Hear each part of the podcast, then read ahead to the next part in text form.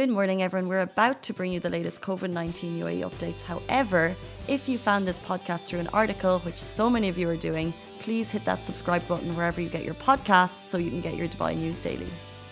Good morning, Dubai. How are you doing? Happy Sunday. Welcome back to the Lovin Daily. And we're going into a 4-day week, which makes it so much easier to get out of bed.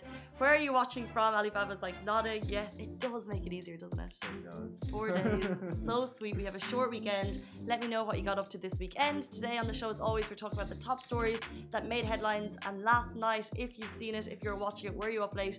UFC title champ Khabib has announced his retirement. We'll tell you why in a second. We're also going to talk about the latest COVID-19 updates in the UAE, why it's actually going to be easier and safer to travel thanks to a new travel path rolled out by Emirates. And then finally, we'll be talking about cheers for iPhone buyers at the Dubai Mall stores yesterday. Love to get your thoughts on it. But we will quickly jump into our top story. Khabib was victorious yesterday. He is the undefeated UFC champ, and what a night it was for UFC. No one saw this coming.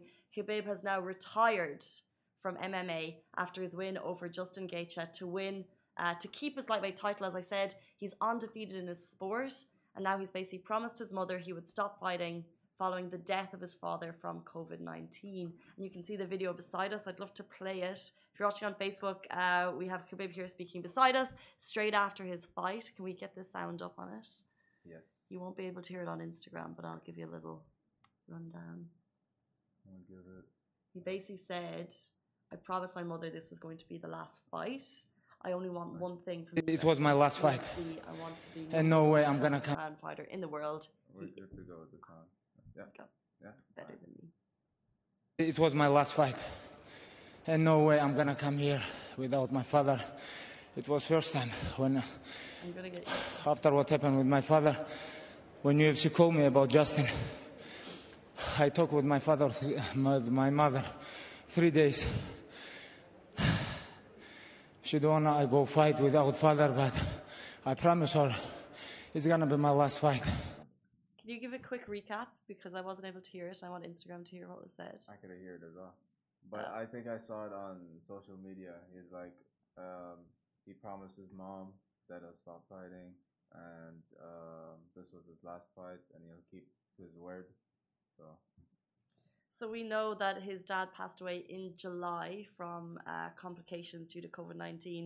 I guess he had this conversation with his mother. Could you imagine? Like, this is so emotional. You can kind of see the emotion and hear it in his voice, because his mother just obviously didn't want him to fight, or I don't know. And he dedicated all of the training that went into this fight. He dedicated the fight to his dad, and he said, "This is just the last one." It must have been just a heartbreaking decision for him and his mother and the family. He said it was a 3-day conversation nearly, and now it's done. And we were speaking before, Alibaba's a huge UFC fan, and you said he's not the type of fighter to announce his retirement and then come back later. Seems like he's the type of person, like, this is it for him. He's a completely different breed of a fighter, once in a generation. He's on the top of the Mount Rushmore of mixed martial arts fighters. Incredible.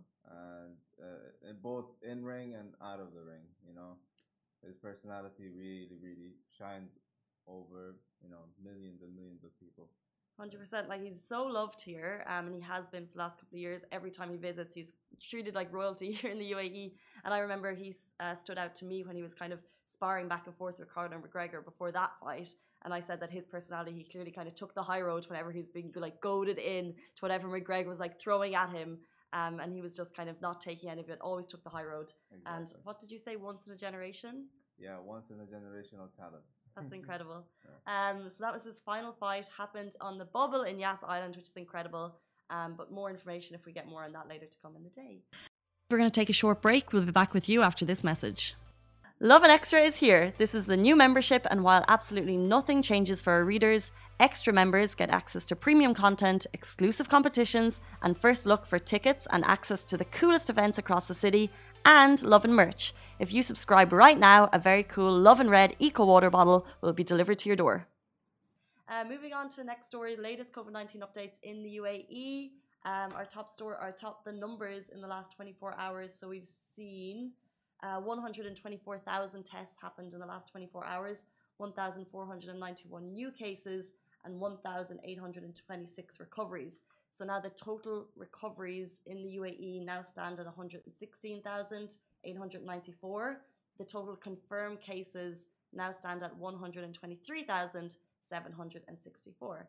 Also this weekend, Emirates are making it safer for us to travel if we want to. I think this is really interesting. So they've introduced this travel path. It's a biometric travel path. I feel like it's the type of thing that they've been coming towards over the last couple of years anyway, but maybe with COVID-19, it's just kind of made that journey a little bit faster. So, you okay, Ali? Sorry, Ali's kind of crawling around through the lights at the moment. Is everything okay? Yeah, just fixing the camera. We're good. Yeah. So this is a new contactless travel path. It's only at Dubai Terminal 3 at the moment. It basically means shorter queues, less document checks. There's new touch points. I'm assuming they call them touch points, but I'm assuming it's a no touch point because you're not going to be touching anything. Your face and eyes will be scanned. There's a smart tunnel, no passport stamps, self-check-in, baggage drop. We were basically talking about traveling right now. We're doing an absolute minimum. We are cautious about getting on airplanes. We're cautious about airports themselves because so many people are going through them. And this is Emirates taking the initiative to make it as safe as possible. If you need to travel, you'll feel that a little bit safer. So all of the updates are in that written yesterday by Survey, if you want to check it out online. We'll move into our final story. There were cheers at Dubai Mall stores yesterday for the first person to buy the Apple's iPhone 12 in the UAE. So we know this was officially launched before, and it was released in Dubai stores yesterday for the first time. And as you might expect, or as we've seen over the last couple of years, there were queues outside the door, and the first customer was at the door at 8 a.m., and he was met by cheers from Apple staff when he made the purchase. This is so interesting, because if they release something, like if a Dyson releases a new hairdryer, people love them. They're that kind of great marketing, quite pricey. Yeah. No one's cheering for you. What is it about Apple products that there's people cheering, that there's people queuing out the door?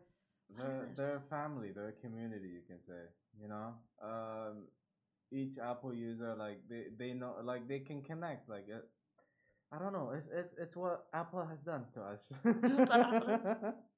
True. So the video, if you're watching on Facebook, I actually took this at Mall of the Emirates store yesterday at 4 p.m. and there was still a queue there. And I say this all the time, I'm a Samsung phone user till I die, but I got into the queue because I was with James, my boyfriend, and he wanted to check out the Apple iPhone. He wanted to see the Mini, which, by the way, is not available for pre-order until November 6th. Oh. Same with the 12 Pro Max. So they're available for pre-order November 6th, and they're expected to hit stores in the UAE November 13th. But so as we got into the queue, it was long because of social distancing. Really well organized. But as we got closer, Apple staff came up to us and they were like, "Why are you here?" And we said to check out the iPhone Mini, and they're like, "That's not there. And if you want to see the new device, you can get into a waiting list. So to come back at 8:45 p.m." And we're basically because there's so many people that want to see it in store. There's as well as this queue, there's also a time thing that you need to be queuing for. So basically, it was if you wanted to go and buy a laptop or an iPad or a new case, then you can go into the store. But if you wanted to see the new merch, which is the iPhone 12, you had to get into like another waiting list. And I was just like, oh my goodness. Oh my goodness. But we did see cheers in Yas Island, in Yas Mall in Abu Dhabi, in Dubai Mall, Mall of the Emirates, queues for this iPhone. And it's here, it's finally here. And you know, I think each to their own.